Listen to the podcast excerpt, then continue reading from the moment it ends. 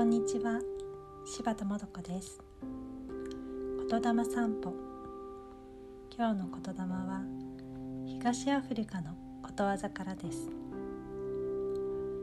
道に迷うことこそ道を知ることだ。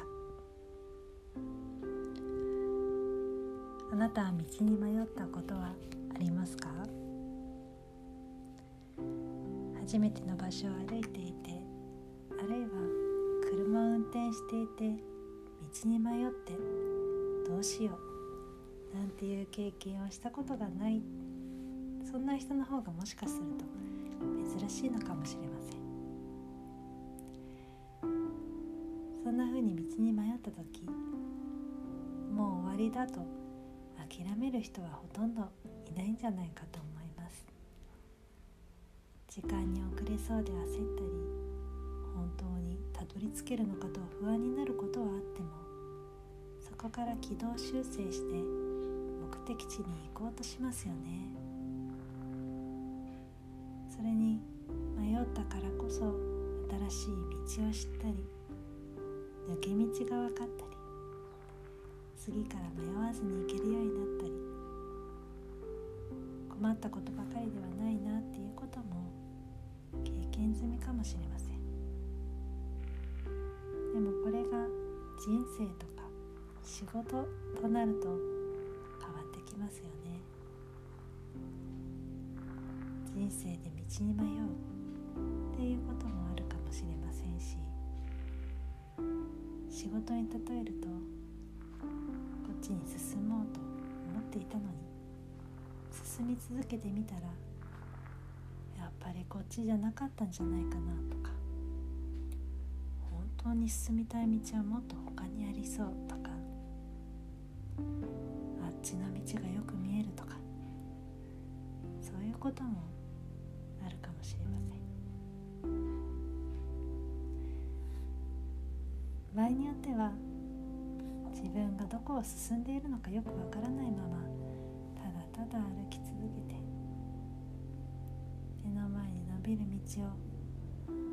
ここまでやってきた。ということもあるかもしれません。そんな時つい他の道を選んだことをねこう選べばよかったと今の道を選んだことを後悔するということもあるかもしれないし迷ったことで人生損していると思うことも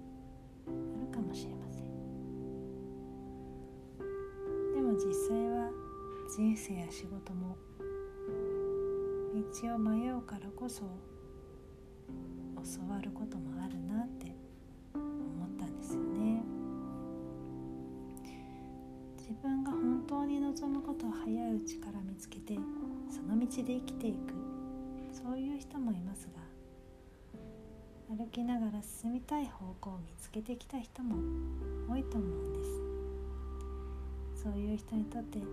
に迷うというのはこの道は違うんだってことを教わる機会でもあると思ったんです。だとしたらそれは道を知るということにもつながってるんだなって思います。私の周りには独立起業している方がたくさんいます。そうした方の中には迷った経験がある人もたくさんいると思うんですよね。でも今でもお仕事として続けられている方は皆さん迷った経験を今に生かされているんだと思うんです。大事なのは迷わないように歩くよりも迷った時にそれをどう捉えるかなんだよことを思ったのでこの言葉をご紹介しました。あなたはこの言葉から何を感じたでしょうか？言霊散歩。柴田素子でした。